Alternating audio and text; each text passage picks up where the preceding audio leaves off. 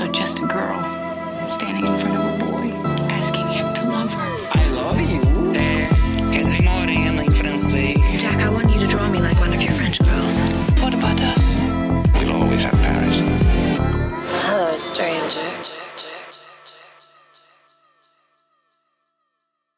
Olá pessoal, eu sou Larissa Paiva, hoje sou uma host solitária aqui na mesa, estou com um time de respeito para falar sobre mais um dos títulos dos anos 80 aí da maratona, que é Fitzcarraldo. E comigo, Camila Henriques e Felipe Leão. Eu vou deixar vocês se apresentarem, então vamos aí em ordem alfabética. Camila, se apresente aí para a galera que está chegando pela maratona, que chegou aí, alunos do Tuoto, que chegaram no Supercuts agora, então, e estão conhecendo vocês. Então, primeiro agradeço pelo convite, é sempre legal participar do Supercuts, porque vocês falam de filmes que eu gosto muitas, a maioria das vezes, e sempre com, né, opiniões diversas, né. E eu me chamo Camila Henrique, sou crítica de cinema, jornalista de Manaus, eu tenho alguns podcasts, eu escrevo no Cine7, que é um site de cinema muito daqui de Manaus, mas já tem gente de fora também, e eu tenho 3 podcasts, o Biscoiteiras, que é sobre temporada de premiação, então ele tá adormecido, o Laguinho da Joey, que é sobre Dawson's Creek, nada a ver com o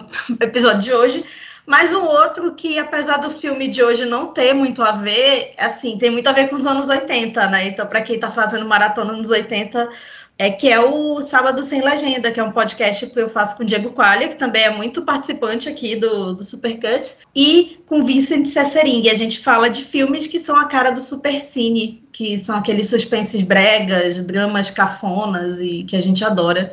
Bom, eu também já tô aqui há algum tempo, né, conversando com vocês, já tivemos episódios aí de Cidadão Kane, Phoenix, Em Trânsito, enfim, um monte de episódios aí que a gente já participou por aqui, então a galera acho que já me ouviu algumas vezes por aqui. Bom, meu nome é Felipe Leão, sou professor, crítico e pesquisador de cinema. Tenho meus cursos, né, o Clube do Leão, enfim, que é um curso contínuo, já para o próximo mês uma edição sobre Brasil, anos 80, então, assim, foi por acaso, não foi pensado isso, mas uma edição que, de certa forma, conflui bastante com o que vai vir aí pela cinefilia, essas maratonas anos 80, mas Brasil. Vamos colocar filme brasileiro nas nossas listas, tem muito filme bom para ser colocado nos anos 80. Tô aí atuando no Instagram, no YouTube e nos cursos na internet e presencial também. Então, espero que vocês gostem do episódio. Bom, a gente costuma começar os episódios aqui no Supercuts falando sobre a nossa relação com os diretores. Thiago não está aqui, ele adora esse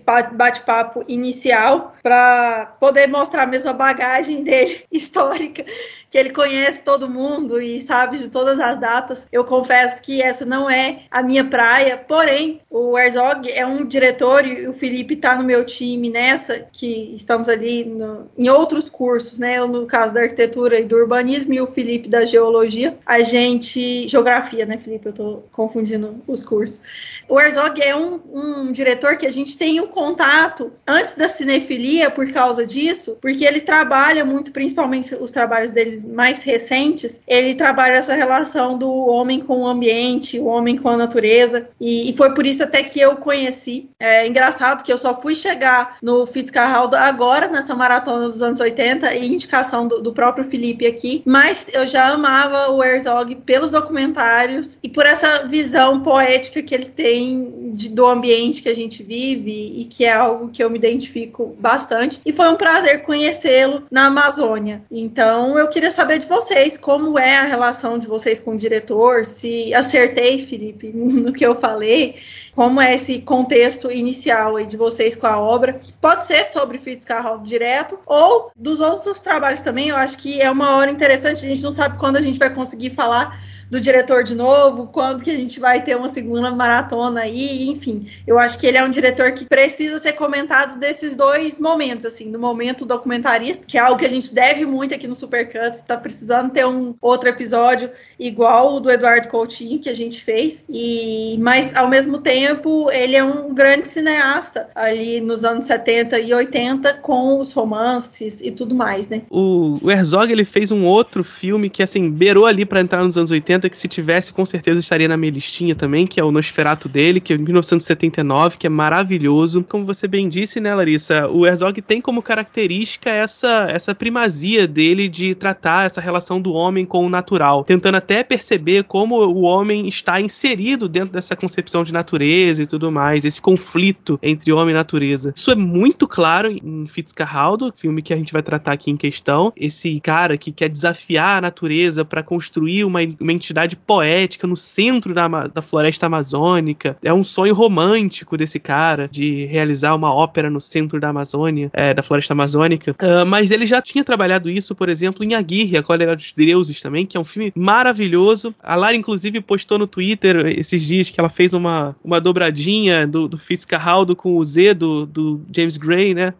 E é interessante essa dobradinha porque o Aguirre, Cólera dos Deuses, é mais semelhante com o Z, porque o Aguirre, o Cólera dos Deuses, ele é interessante porque ele trata justamente dessa jornada em busca do Eldorado. O mesmo ator, o Klaus Kinski, vai viajando pelo Rio Orinoco para tentar encontrar Eldorado, e nesse caminho toda a loucura dos viajantes, porque não encontram Eldorado, e o contato com essa natureza selvagem, que na verdade está muito além desse sonho romântico da floresta maravilhosa, do índio bom, do contato com as especiarias, com tudo bom e maravilhoso, né? Não, é um contato com a floresta como um inferno verde. O Herzog consegue trazer isso muito bem pro Aguirre, Cólera dos Deuses, um filme maravilhoso. Mas com certeza Fitzcarraldo é o meu filme favorito do Herzog, apesar dele também ter feito Kaspar Hauser, O Homem-Urso, que é um outro filme desses de homem-natureza, né, que, enfim, é um documentário também maravilhoso. É um cineasta que eu acompanho bastante de perto, e meu favorito dentre os alemães, sobretudo dessa Alemanha, do novo cinema alemão. Então, o meu contato com Werner Herzog é até engraçado, porque os filmes que o Felipe citou são os meus filmes, assim, que eu destacaria dele, assim. Tanto O Homem-Urso, quanto o Nosferatu, quanto o Aguirre, que eu sempre pensei assim que o Aguirre é o que mais se aproxima do Fitzcarraldo, é meio que um caminho pro Fitzcarraldo, né? Um caminho quase literal, né? Porque tá chegando lá, né? Mas o meu contato com ele veio pelo Fitzcarraldo, porque o meu primeiro emprego foi como guia do Teatro Amazonas, tem uns 13 anos, isso, sei lá.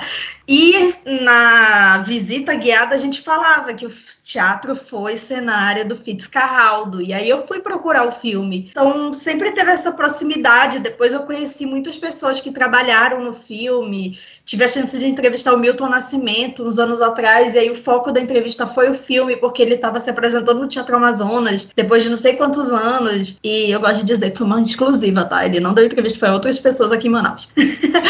Então, assim, a minha proximidade dele foi muito, assim, com esse negócio, assim, de não é que eu esteja me vendo na tela, mas eu tô vendo uma parte importante de algo que eu sempre conheci, né, assim, mesmo que eu não tivesse trabalhado no teatro, assim, eu dancei no Teatro Amazonas, sabe? Eu frequento espetáculos lá até hoje, assim. Inclusive tem um bar chamado Fitzcarraldo por lá e tal. Pra você ver, assim, o quanto esse filme é marcante, assim. Mesmo pessoas, assim, fora da bolha cinéfila, que não se interessariam por um filme do Werner Herzog, que eu conheço, sabem desse filme, sabem do Klaus Kinski. Inclusive, eu lembro quando eu falava desse filme nas visitas guiadas, e quando era algum alemão, ele falava, Klaus Kinski, que eles brigavam muito, não sei o que, porque tem toda uma mítica também das filmagens do Fitzcarraldo, né? Eu lembro quando o Felipe fez a aula sobre Apocalipse Now, eu falei do Fitzcarraldo, porque tem essa coisa, assim, da megalomania, né? Dessa coisa gigantesca e de ser um diretor que vem para um lugar estranho para ele, né? Para filmar algo gigantesco, sobre algo gigantesco. Então, esse filme sempre se destacou entre as obras deles, mas eu adoro O Homem-Urso. O Nosferatu é maravilhoso, assim, eu acho que é o que falam sobre não fazer remake, assim, Nosferatu quebra todas as regras, se é que existe regra, porque é um filme que se diferencia muito do outro, você não precisa ter assistido o original, inclusive tem Supercuts sobre isso, é verdade. E, enfim, assim, acho que esses filmes, junto com Aguirre, sempre se destacaram muito dele.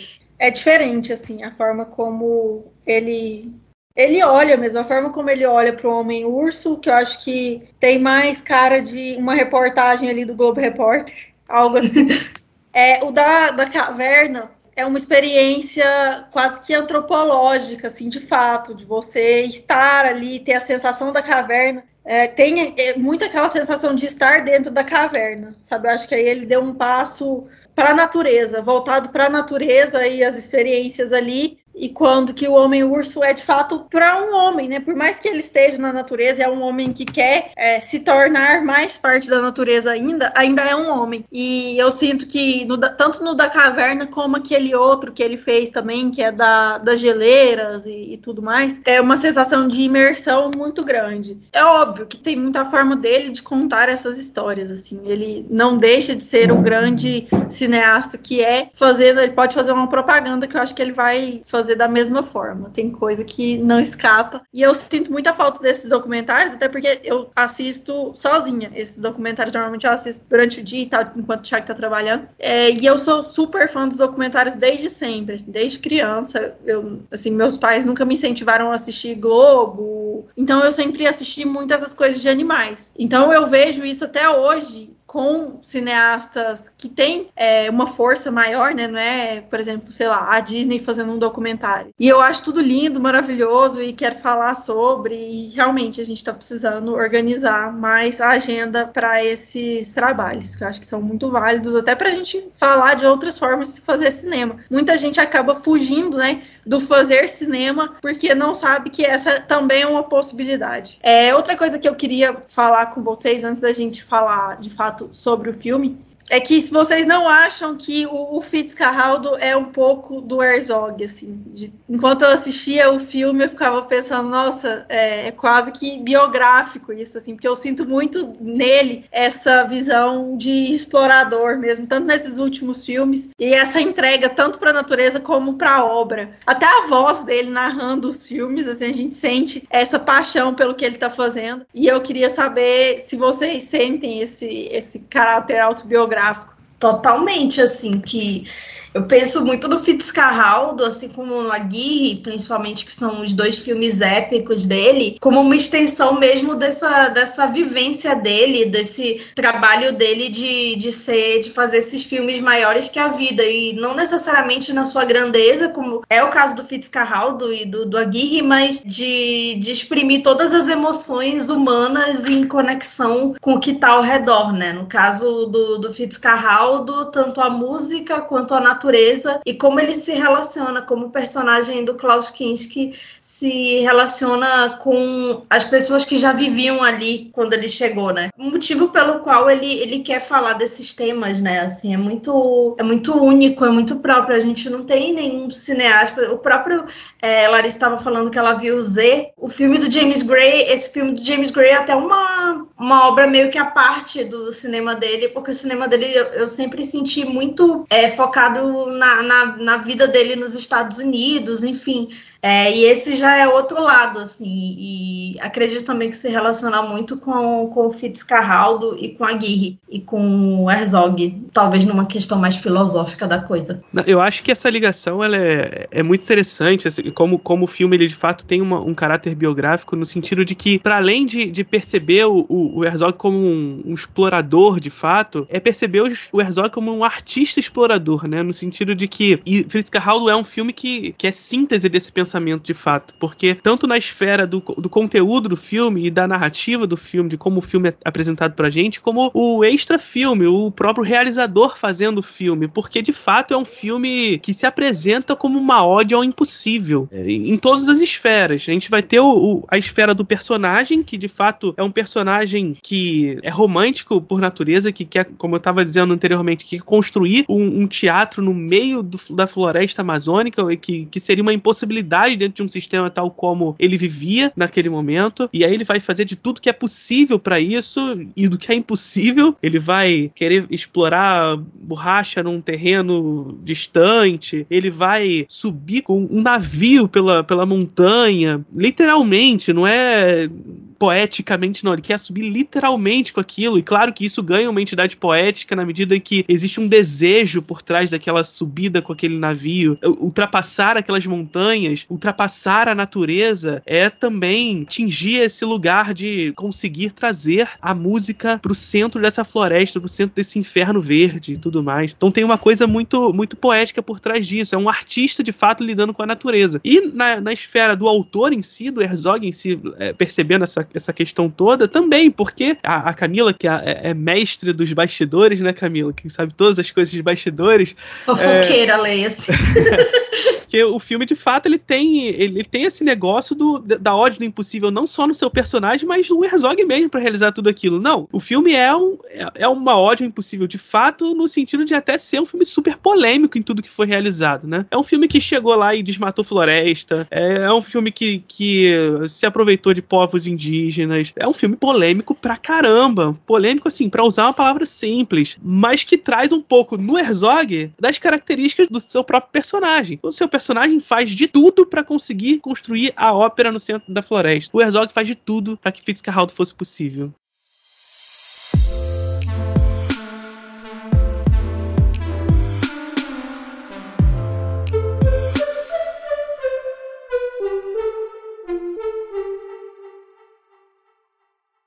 Isso que o Felipe falou é muito interessante, porque em todos os filmes dele, não só em Fitzcarraldo, eu vejo que ele não tem uma relação com a natureza de não posso tocar e deixar a minha marca, sabe? Porque tem muita gente que tem isso com a arte e com a natureza. Ele não, sabe? Tanto no Homem-Urso, nos outros documentários mais recentes, você vê que ele leva uma equipe gigantesca e fica bravo. Inclusive no da caverna ele fica bravo, porque não deixam ele levar a equipe, descer a equipe para filmar, porque não pode pisar a quantidade X de peso na caverna e tudo mais, nos ossos, tem muitos ossos, e ossos são sensíveis, né, com o tempo, e ele fica meio nervoso ali, de não poder fazer o negócio dele.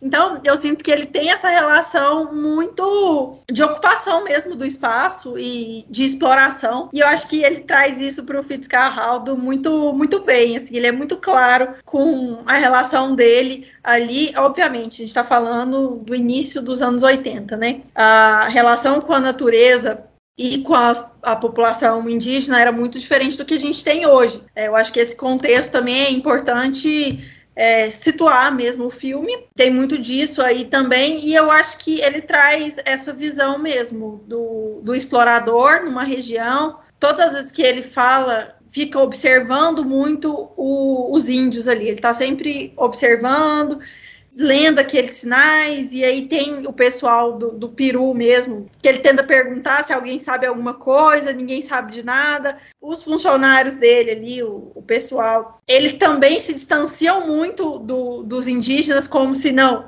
sei lá, tá em outro mundo, entendeu? Alienígena, como se todo mundo ali fosse alienígena, e não todo mundo do mesmo lugar, basicamente. Então eu acho que essa relação, ela é muito interessante, assim, essas castas que se desenvolvem dentro do barco, e como elas se relacionam, e como na hora do perigo mesmo, na hora do vamos ver, tudo se mistura. Eu gosto muito quando ele traz as crianças para dentro do barco e fala, não, tá tudo bem, porque se tem criança aqui, se eles trouxeram as crianças deles, é porque a gente tá num ambiente seguro. Então, assim, essa leitura do desconhecido, né, ele faz isso em vários filmes, e ele faz do jeito dele, assim, é a minha leitura, e dane-se se tá certo ou se tá errado, o que o outro tem a dizer não me importa, eu digo o que eu quero dizer. Tanto é que ele traz o Fitzcarraldo muito como esse personagem, que tem as certezas dele, os diagnósticos dele, do ambiente e dos povos, é isso, pronto e acabou. Não está aberto para discussão. O Herzog não é um diretor que está aberto para essa margem de discussão aí. Eu gosto muito disso, eu admiro muito isso nos diretores, porque não é tudo que tem que ser uma thread aberta a replies ali. Eu acho que essa é um filme, até a minha comparação com A Cidade Perdida de Z, é muito desse lugar de exploração do indivíduo na mata, sabe? O indivíduo lidando com a própria crise existencial de estar ali, dos seus desejos serem menores do que eles mesmos e menores do que tudo. Quando você está numa mata dessa, você é muito vulnerável do povo que mora ali, vulnerável da natureza, vulnerável até da muriçoca que pode te picar ali, te dar uma febre amarela, pronto, malária, acabou.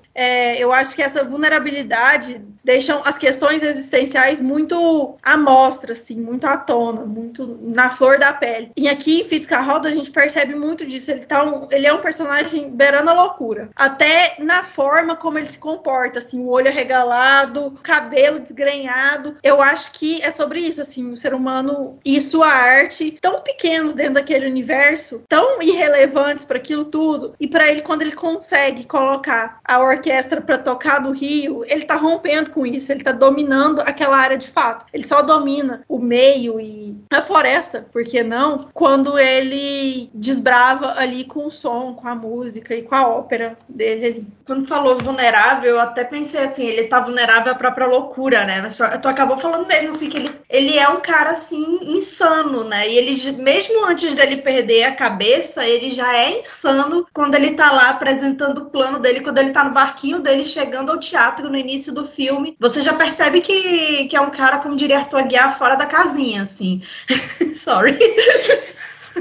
Ai, Werner Herzog, desculpa. Mas é um cara, assim, que tem esse sonho, é algo que vai ferir ali aquela configuração, né?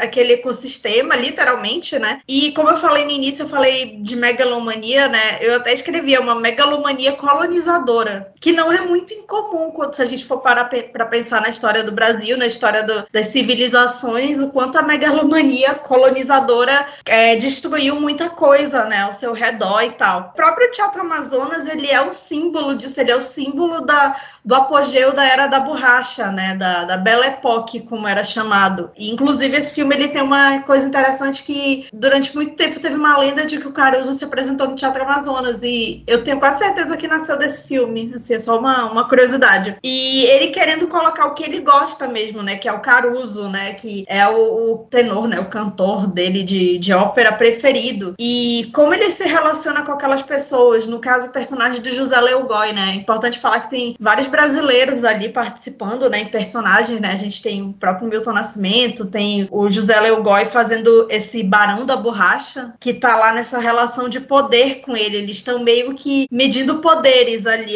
durante todo o filme. E o José Leogói tem essa presença ameaçadora mesmo, assim. Eu sempre penso nele, assim, como vilão, assim. É muito doido. Eu não sei se é por conta desse filme mesmo, ou por conta das novelas, enfim. E uma coisa que eu gosto muito, assim, é como ele coloca mesmo essa figura do barco, né? Esse barco como símbolo de muita coisa, né? O Felipe tava falando do momento, assim, que o barco tá literalmente subindo a montanha ali, que não é algo figurativo, né? Algo literal.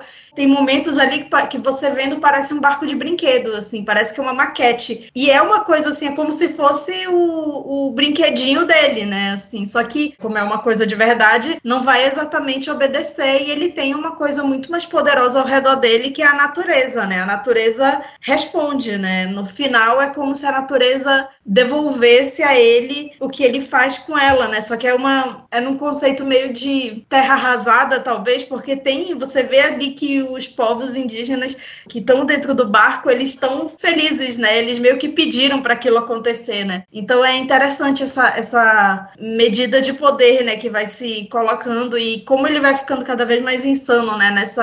Nessas questões que a Larissa falou, assim, do cabelo, da roupa, que vai ficando cada vez mais desgrenhada, né? E é uma roupa branca, né? Então, assim, ela se destaca, né? De longe, né? Então, são aspectos que me fazem, que saltam muito pra mim quando eu penso nesse filme. Eu achei muito interessante na fala da Larissa, quando ela fala que o Herzog não põe o seu filme em disputa. Isso é bem legal, porque, de fato, o filme ele tem uma questão que ele põe em dialética, em opostos, uma visão romântica, que é a visão do nosso personagem, essa visão que quer a qualquer custo realizar um sonho poético, passional, íntimo, intuitivo, pra usar vários adjetivos ao mesmo tempo, em oposição a uma ideia racionalista de construção de mundo europeia e tudo mais.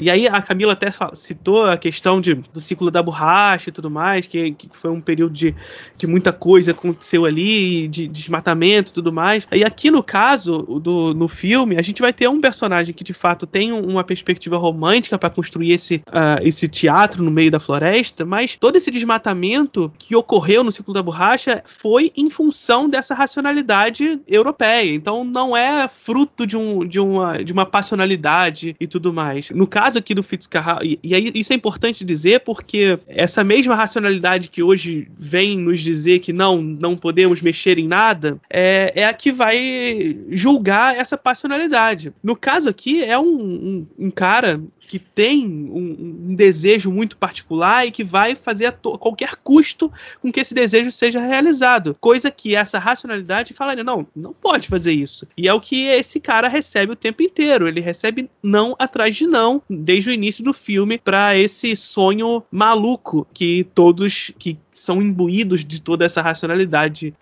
ali vão negar a ele a possibilidade de realizar o seu sonho passional e tudo mais, como a gente estava dizendo. Não dá para esse personagem artista, não cabe ao artista, como a gente estava dizendo, que é um ser da individualidade, é um ser que cabe a si uma ideia, e dessa ideia fazer com que ela seja possível. Não cabe a esse artista colocar a sua obra em disputa. E levar um barco por cima da montanha, por mais que de tudo que esteja em volta seja de fato perigoso, a gente possa discutir racionalmente todas as problemáticas que estejam em volta disso, subir com um barco literalmente ou não por cima de uma montanha para atravessar uma montanha e chegar no rio do outro lado é arte. É arte porque esse caminho por cima da montanha diz muito mais do que o caminho em cima da montanha. É uma superação de um desafio em prol de um resultado poético, de um desejo que é muito maior do que qualquer coisa que a materialidade pode oferecer. Eu acho interessante a escolha de ser ópera, porque a ópera tem um caráter muito específico em vários filmes, em várias obras, porque a ópera, ela é, em via de regra, né, assim, as óperas mais conhecidas são tragédias anunciadas, né, assim como a própria jornada dele é uma ópera, porque a gente sabe que ele vai se ferrar muito tentando fazer aquilo, indo contra forças muito mais poderosas que ele, e, no caso, a natureza, né, os deuses da selva, enfim. E como essa ópera, por exemplo, tem aquele momento super famoso que ele coloca o Caruso para tocar e a floresta escuta, como se a floresta escutasse. E no final, quando ele leva todo o elenco da ópera para se apresentar em cima do barco, né, de certa forma ele realizou o que ele queria, mas não da maneira que ele gostaria. Né? A gente já sente isso desde o início, né? Desde o início a gente tem representações de ópera, né? O filme começa com teatro, né? Com as pessoas entrando no teatro para assistir o Caruso com a Sarah Bernhardt, se eu não me engano. E como eles vão se colocando, ele fica inseparável com a vitrolinha dele, e aquela vitrola é um símbolo desse sonho dele, né? É um objeto ali que, para você andar pela floresta, é horrível, né? Mas assim, é algo que ele não quer deixar de fora, né? Porque é algo que vai se tornar muito maior na cabeça dele. O Fitzcarraldo, ele é o herói do inútil, né, Camila? É isso que é o grande barato no Fitzcarraldo, porque é aquilo que eu sempre discuto lá no Clube do Leão, até tem uma aula sobre isso lá. Ele é o herói do inútil, ele é o herói da arte. A arte é inútil e ele é o herói dessa arte. É a sua arte. E é essa que é a questão, é a sua arte. Enfim, ele faz de tudo o que é possível para construir aquilo que é inútil. De que utilidade teria, dentro de uma concepção racionalista, deixando aqui bem claro, um teatro para óperas no meio da floresta amazônica? Dentro dessa concepção racionalista não faz menor sentido. Não tem utilidade alguma. Mas ele quer construir. Aí ele é um herói, e aqui um herói operístico, como você bem trouxe, o filme é uma ópera em si.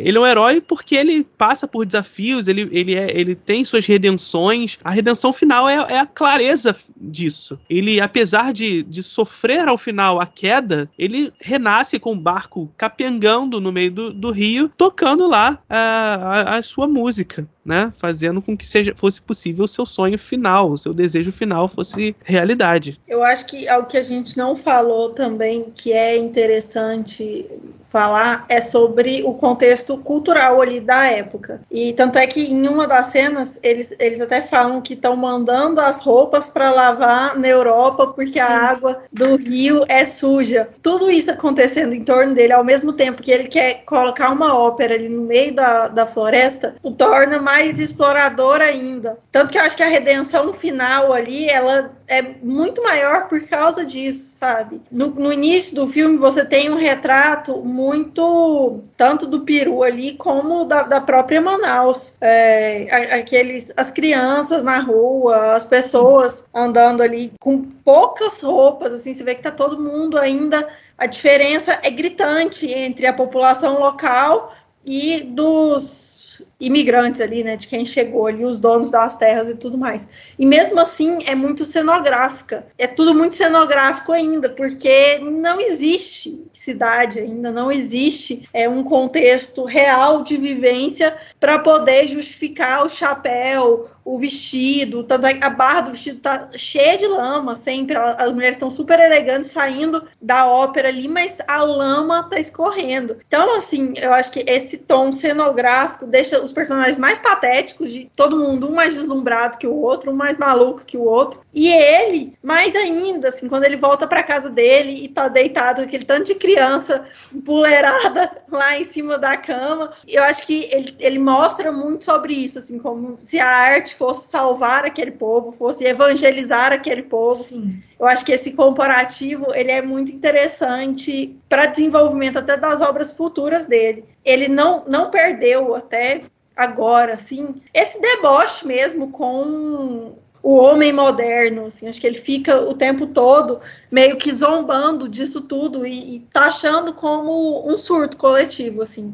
A própria ópera ele trata como se fosse um surto coletivo, no meio de um lugar que as pessoas mandam para outro continente as roupas para lavar. Então, assim, essa cara das casas super cenográficas, o fato da mulher ter, sei lá, 7, 8 meninas ali que a acompanham, damas de companhia dela ali o tempo todo, e como as pessoas estão vestidas, essas pessoas da alta sociedade ali, como essa alta sociedade é marginalizada, se comparada com outras pessoas que estão em outros lugares do mundo, e eu acho que ele brinca muito com isso, assim, então eu acho que isso ele traz ali, principalmente no início do filme, depois eu acho que ele desapega. Ele vai para a floresta, vai cuidar da vida dele ali dentro, mas no início do filme é muito sobre, vou embora pro mato mesmo, porque o que pode ser pior que essa palhaçada que eu já tô vivendo aqui, sabe? O que pode ser mais cenográfico, o que pode ser mais fora da casinha do que isso aqui que eu tô vivendo. A primeira sensação que a gente tem é que, meu Deus, como que ele tá deixando a casa, como que ele tá deixando tudo mais pra ir viver essa aventura. Só que no final das contas, o que ele tá deixando? O que ele tem pra deixar ali? Não é muita coisa, não é nada que não seja muito cenográfico e muito banal mesmo ali, muito irrelevante. Então, eu acho que esse diálogo, ele é muito, muito interessante para apresentar o personagem, para mostrar que esse personagem não tem nada a perder e que se a salvação para ele for passar um barco por cima de uma montanha, acreditando numa provenção divina, porque é o que ele tem para acreditar, sabe? A hora nenhuma você sente medo dele ou você sente que ele vai pensar assim, não vai dar certo, porque a opção dele é que dê certo. O falhar ali, ele tá inconstante, por ele ser de uma família que faliu já, ele já, né? Então, assim, ele já tá nesse fundo do poço ali, ele já não é respeitado socialmente, ele já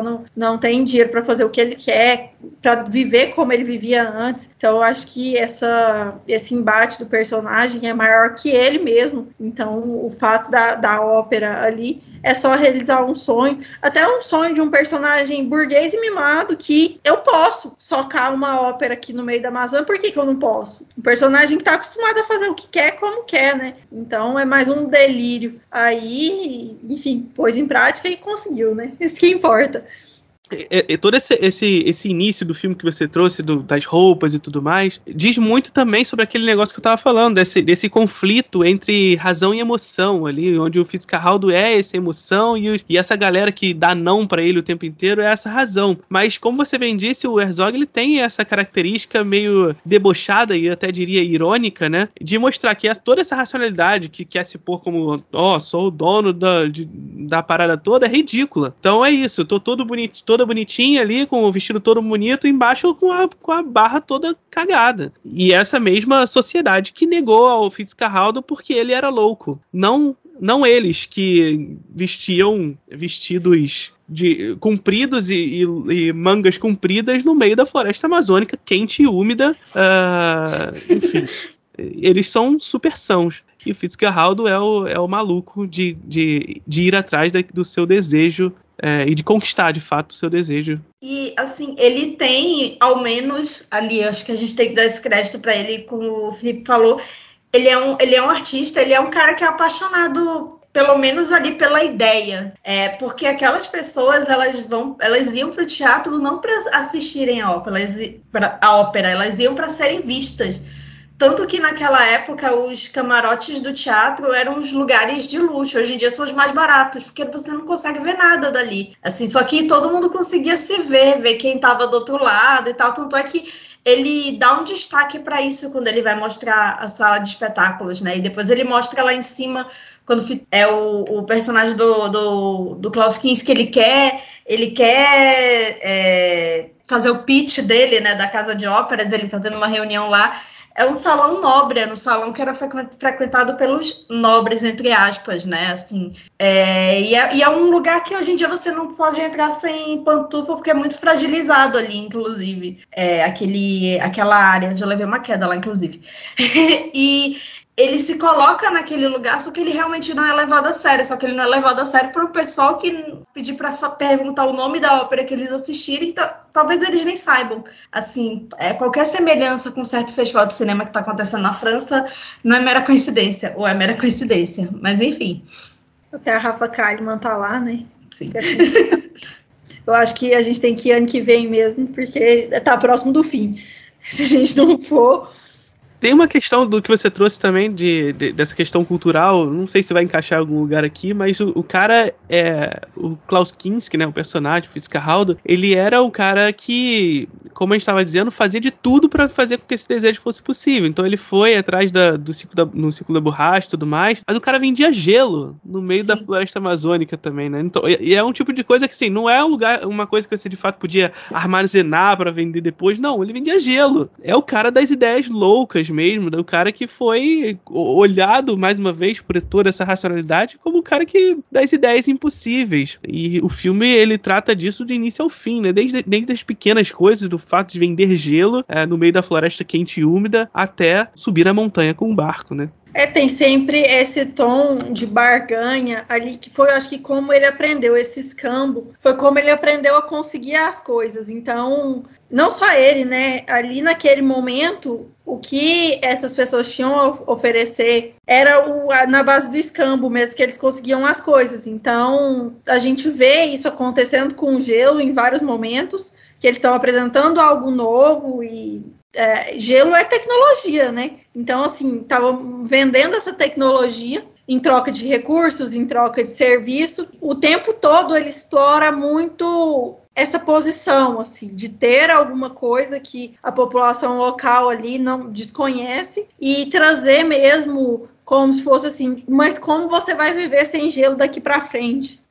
Por aí vai. E até eu vou voltar um pouquinho lá atrás, onde a Camila falou sobre a maquete, e realmente é uma maquete. Aquelas cenas do rio, e quando o barco é visto à distância, eles realmente usaram uma maquete do barco. Para fazer tudo aquilo, né, era muito complicado ainda na época fazer tudo aquilo sem o recurso da maquete ali, o que eu acho que fica mais interessante ainda quando se para pensar, porque dava para colocar aquilo ali num riacho qualquer, dá um close ali embaixo, vira a floresta amazônica, né? Um matinho ali do lado Sim. vira a floresta amazônica. É muito interessante quando você faz esse paralelo com todos os outros filmes que estão no meio da mata, essa sensação de umidade, de sujeira, foi até uma das coisas que eu conversei com o Thiago enquanto a gente assistia. Eu perguntei se na beira do rio, em volta do rio, fede. Porque a gente, assistindo o filme, você tem uma sensação de que é um lugar insalubre, de ser tão úmido, que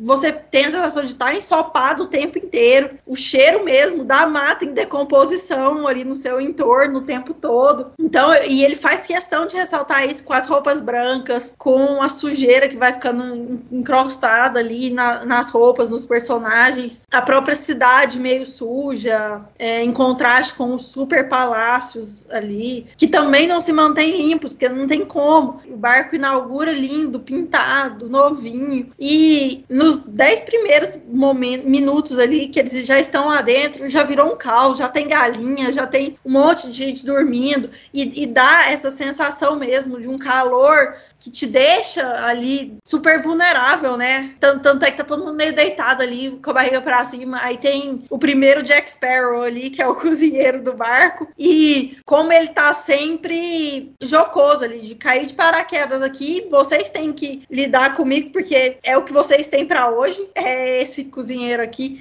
Então, essa decadência mesmo, do início ao fim, assim, ela é muito presente, e na maioria dos filmes que retratam essa floresta, esse explorador, parece que ele tá lidando o tempo todo com a decadência, com eu perdi pra natureza, e agora eu tô aqui. E eu acho que eles têm muita sensação, inclusive os povos indígenas ali, eles estão nesse lugar de estamos vulneráveis às escolhas do Deus que está aqui, da natureza, e a gente está fazendo isso aqui para tentar recuperar, porque os espíritos estão enfurecidos, porque... Então, assim, essa vulnerabilidade, ela é muito grande, porque tem coisas que simplesmente são muito maiores que a gente, que como que você vai contornar ali o fato daquelas correntezas naquela época, para quem só tinha canoa?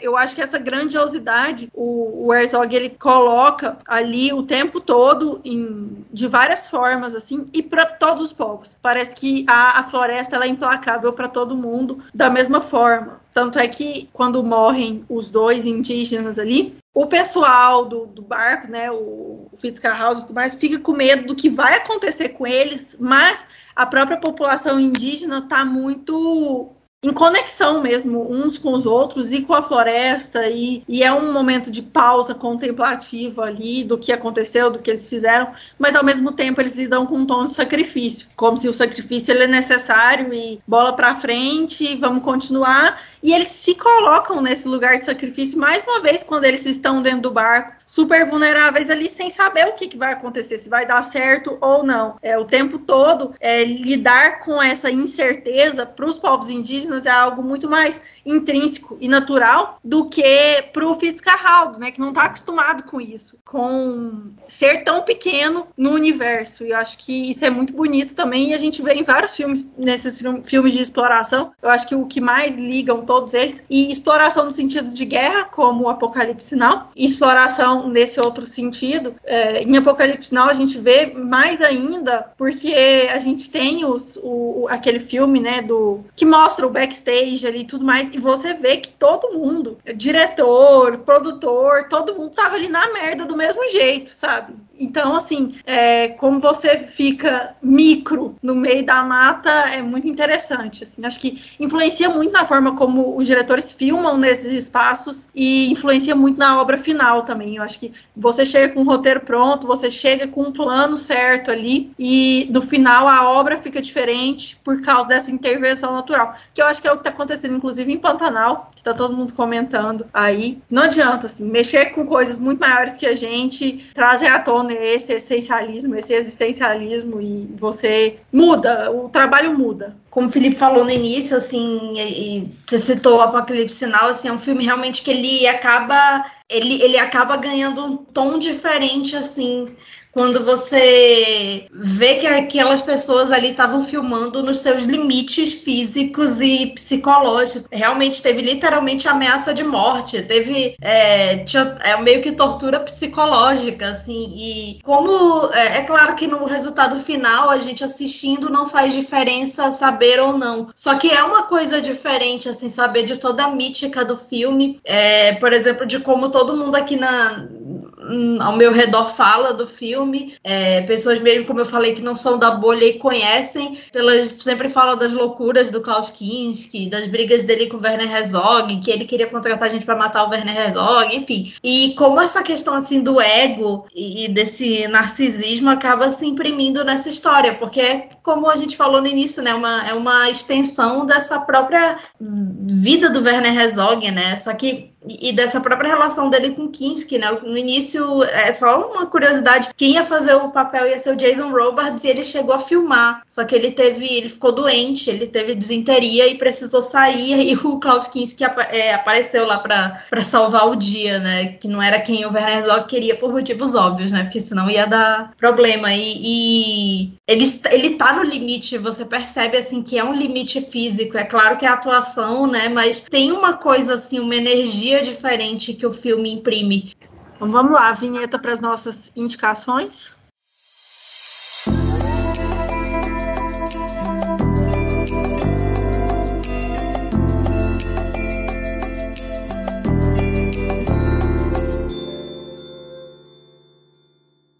Começa com a host. Não tem indicação mais, não. Eu assisto o que tá na planilha aqui para eu assistir.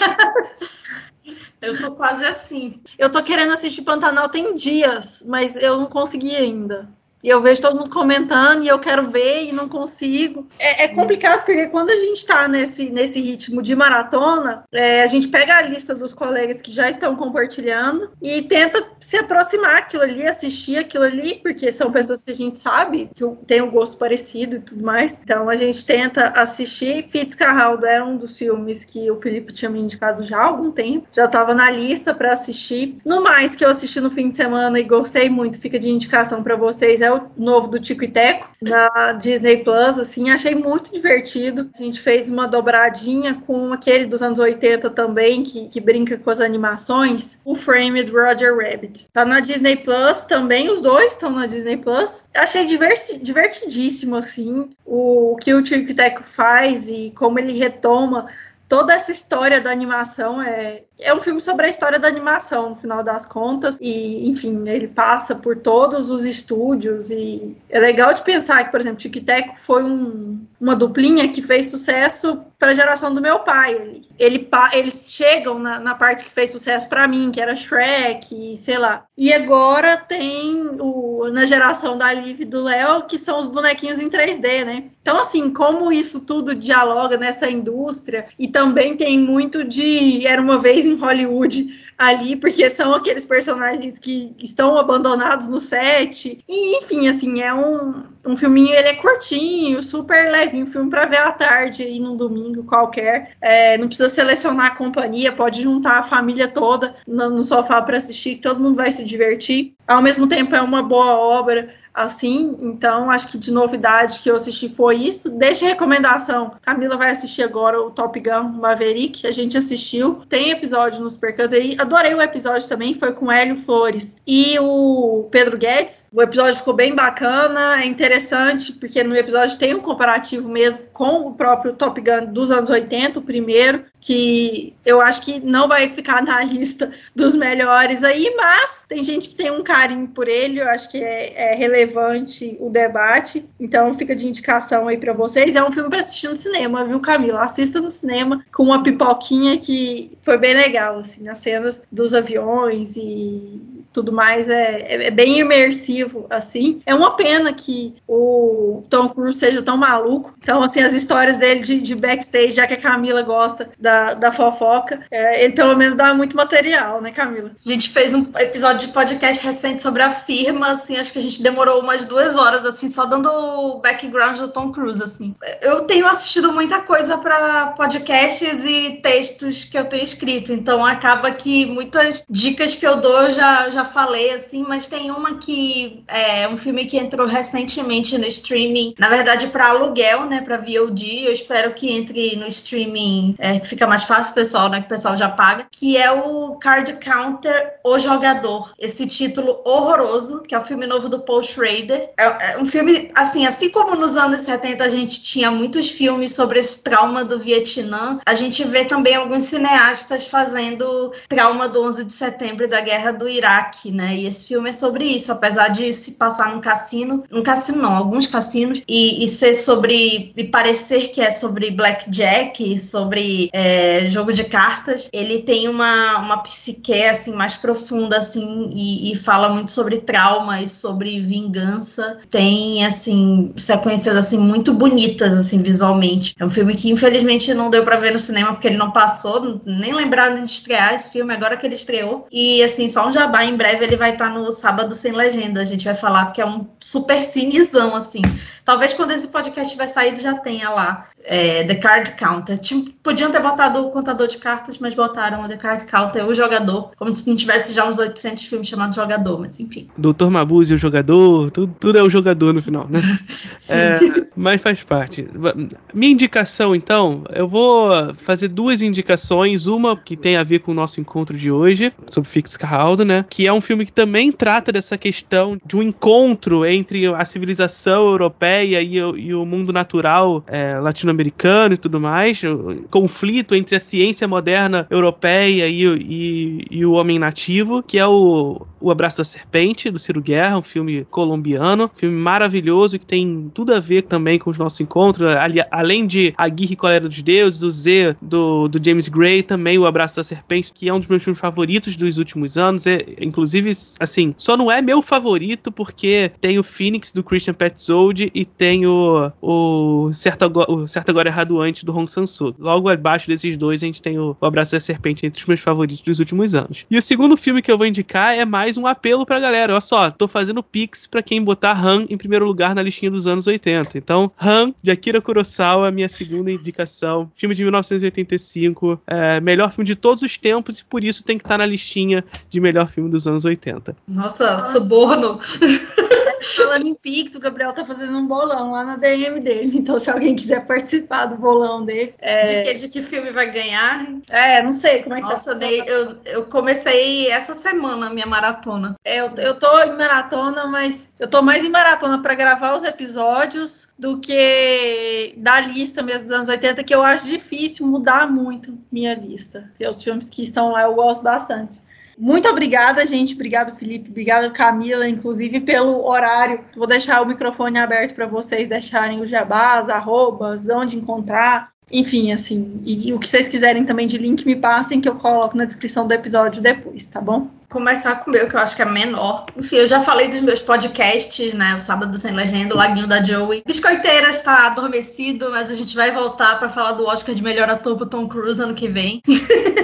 Pô, Top Gun. Oscar de melhor dublê, né? Quando iniciarem, ele vai ganhar o primeiro. Enfim, e tem o Cine 7. Eu escrevi recentemente um texto sobre cabaré e tem um podcast sobre Bob Fosse que eu participei. E é isso, eu tô no Twitter como Camila Henriques S no final, 2 S no final, e no Instagram Camila Henriques M, lá eu tô falando sempre do que eu tô vendo e tal. Tem muita novela mexicana, inclusive, então se vocês gostam... Eu tô no Instagram como @prof Felipe Leão, Felipe estranho mesmo, Philippe. E no Twitter eu tô como Pro Felipe Leão. Só tiro o Fzinho porque já tinham pego esse meu arroba aí no Twitter. Então, essas são as minhas redes e lá vocês vão conhecer um pouco também sobre o Clube do Leão, meu curso contínuo. No próximo mês vamos tratar de cinema brasileiro dos anos 80. Cada mês é um tema diferente, a gente vai trabalhando mês a mês. Esse mês, por exemplo, a gente tá tratando das novelas vagas pelo mundo. Enfim, vocês vão conhecer lá no Instagram, tenho certeza que vocês vão gostar. E aqui no Supercuts, deve ter já uns 10 episódios que eu tô participando, né, Lari? Deve ser por aí. Então, recomendo todos, além dos outros também, dos outros episódios. Já vou dar um spoiler aqui que o Gabriel tá tentando contratar o Felipe Leão para 2 episódios mensais. Vamos ver se essa negociação vai dar certo.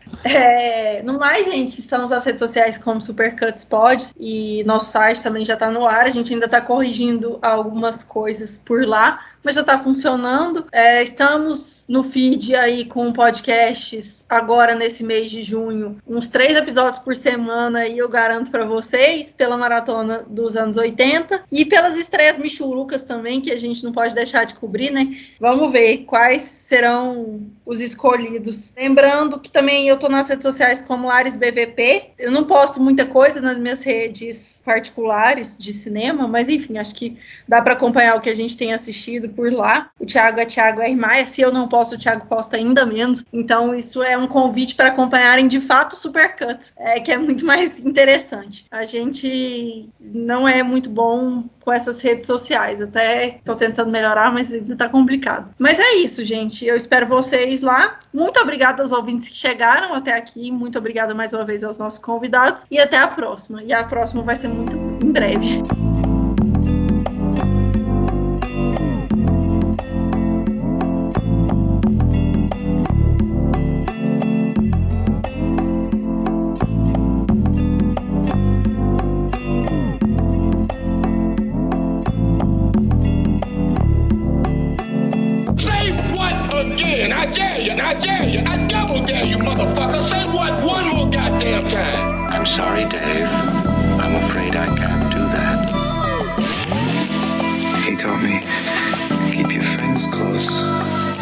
Your enemies closer. The force will be with you always.